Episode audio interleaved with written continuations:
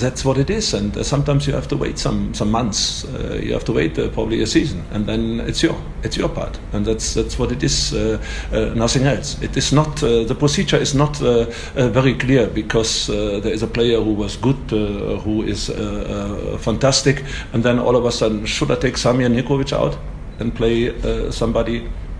I don't think it's advisable. So I take Leonardo, scored both scored uh, nearly 10 goals each other. Uh, why uh, must I break it? Why must I, I, I run into into a situation uh, just because I want to? Daniel Akpeyi played fantastic games uh, uh, week in week out over over months now.